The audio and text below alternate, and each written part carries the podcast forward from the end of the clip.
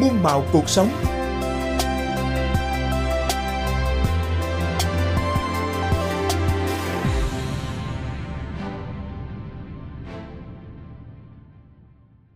Thưa quý vị, thưa các bạn, cùng với việc nổi lên là một điểm đến du lịch hấp dẫn, cao nguyên Mộc Châu Sơn La cũng là điểm sáng về phát triển nông nghiệp công nghệ cao. Đến Mộc Châu những ngày này, chúng ta dễ dàng bắt gặp các ruộng rau bắp cải, cà chua, dưa chuột xanh tốt. Các loại cây vụ đông này đang được canh tác thuận lợi ngay trong những ngày hè đổ lửa. Và khi nói về mô hình trồng rau trái vụ này thì bà con ở huyện Mộc Châu, Sơn La thường nói đùa rằng là là một vụ mà lãi cả năm. Câu nói vui nhưng cũng phản ánh thực tế hiệu quả của mô hình này. Chúng ta cùng tìm hiểu rõ hơn qua phóng sự của phóng viên Hương Giang. Nằm khuất sau những ngọn đồi lô nhô, cánh đồng của tiểu khu Bó buôn thị trấn Nông Trường Mộc Châu mùa này xanh mướt mắt với những luống cải bắp, su su dưa chuột, xen kẽ là màu đỏ của cà chua chín rực lúc cửu đang vào vụ thu hoạch. Cô đang cho, cho tỉa đấy chứ nó nhiều cái lá kia quá. Cặm cụi chăm sóc cho vườn cần tây của gia đình, chị Vũ Thị Núi có gần một hecta nhà vườn ở bản Bó Bun cho biết.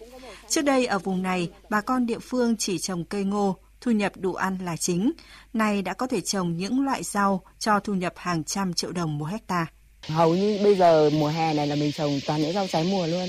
Trồng ngô ấy, cái giá trị của nó nó không cao. Thế là trồng rau màu thì giá trị nó cao hơn, phải gấp đến 5 7 lần. Cà chua à? Nhiều không? Được mấy tấn? 5 tấn. Trên các con đường rẽ vào bản của huyện Mộc Châu, chiều nào cũng có hàng trăm chuyến xe nườm nượp chở nông sản đi khắp nơi tiêu thụ. Anh Nguyễn Văn Tâm, thương lái ở Mê Linh, Hà Nội lên Sơn La, chuyên thu mua nông sản cung ứng cho các chợ đầu mối ở Đông Anh. Nhận thấy hiệu quả của rau trái vụ, anh mạnh dạn thuê hẳn 7.000 mét vuông đất của người dân địa phương để trồng cấy và chỉ canh tác đến tháng 10 âm lịch là lại về xuôi. Mấy năm gần đây là dân làm nông nghiệp ở Mộc Châu đây là thậm chí có những người rất giàu chứ. Ờ, nếu như có một hecta làm trung bình một năm là họ làm nên một lứa cà, một lứa cải thôi. Tính lợi nhuận thì phải có 5 600 triệu. Nhưng mà 5 600 triệu là chắc lắm và đâu có cái gì bằng. Có kinh nghiệm rồi, người ta nhiều đất và người ta chỉ làm đến đến hết tháng 10 tháng 11 người ta cho nó nghỉ. Tết ăn chơi thoải mái. Tháng 2 bắt đầu họ lên không những họ làm đất. Đầu tháng 3 âm lịch bắt đầu cái cây cải cây cải cái gì luôn chả lắm. Tháng này diện tích của em được nhiều không? Diện tích được nhiều diện tích em 7.000 mét. Dạo bước trên những cánh đồng bạt ngàn giữa cao nguyên Mộc Châu, dễ nhận thấy, từ chỗ bà con chỉ biết sản xuất rau để phục vụ cho nhu cầu của gia đình, thì đến nay đã có bước chuyển lớn sang sản xuất hàng hóa, tạo thu nhập, làm giàu từ chính mảnh đất cao nguyên.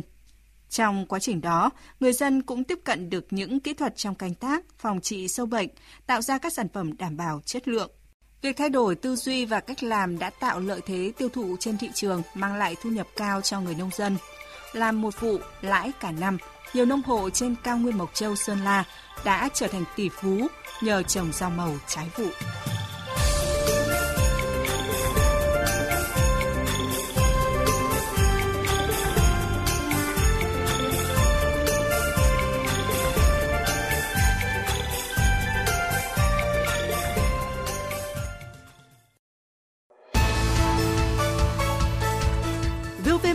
Kênh thời sự tin cậy trên sóng phát thanh quốc gia.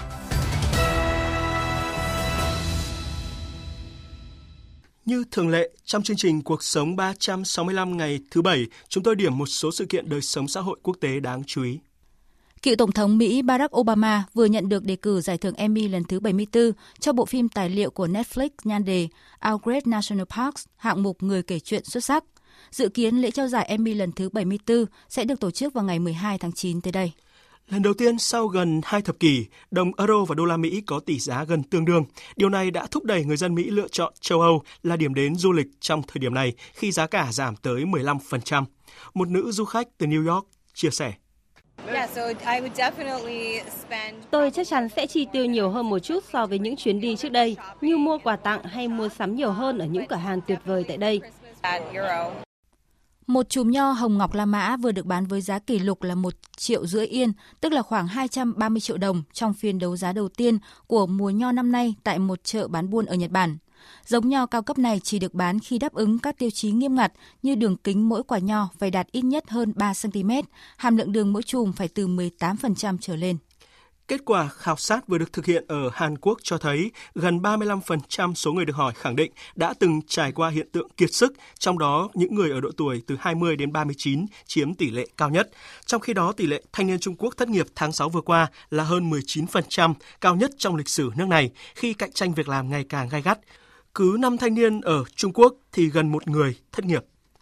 Các nhà khoa học Trung Quốc vừa sáng chế một robot đặc biệt có khả năng loại bỏ vi nhựa trong đại dương. Đây được kỳ vọng sẽ trở thành công cụ đắc lực mới hỗ trợ dọn sạch môi trường biển. Bà Vương Ngự Yên, một trong những tác giả chính của nghiên cứu cho biết. 因为这个微塑料它很小，像一般大小于五毫米，我们都把它称之 Vi nhựa có kích thước rất nhỏ, thường dưới 5 mm và có cấu trúc xốp thu hút các chất độc hại như kim loại nặng, làm khuếch tán độc tính của chúng. Mục đích chính của chúng tôi là phát hiện vi nhựa trên bề mặt nước, đi sâu hơn và phát hiện thành phần của vi nhựa biển. Cơ quan hàng không và vũ trụ Mỹ vừa công bố những bức ảnh màu đầu tiên về vũ trụ sơ khai do siêu kính viễn vọng lớn nhất thế giới James Webb chụp được. Mỗi bức ảnh là một phát hiện mới, cung cấp cho nhân loại góc nhìn chưa từng có về vũ trụ. Trong vài tháng tới, kính viễn vọng James Webb sẽ quay gương về hệ sao có tới 7 hành tinh giống trái đất mà các nhà khoa học gần như tin chắc rằng ít nhất một hành tinh có sự sống. Những thông tin vừa rồi đã kết thúc chương trình Cuộc sống 365 chiều nay. Chương trình do các biên tập viên Hải quân, Phương Hoa và Nguyễn Kiên thực hiện với sự tham gia của kỹ thuật viên Nguyễn Mến, chịu trách nhiệm nội dung Lê Hằng. Kính chào tạm biệt và hẹn gặp lại quý vị vào 17 giờ ngày mai.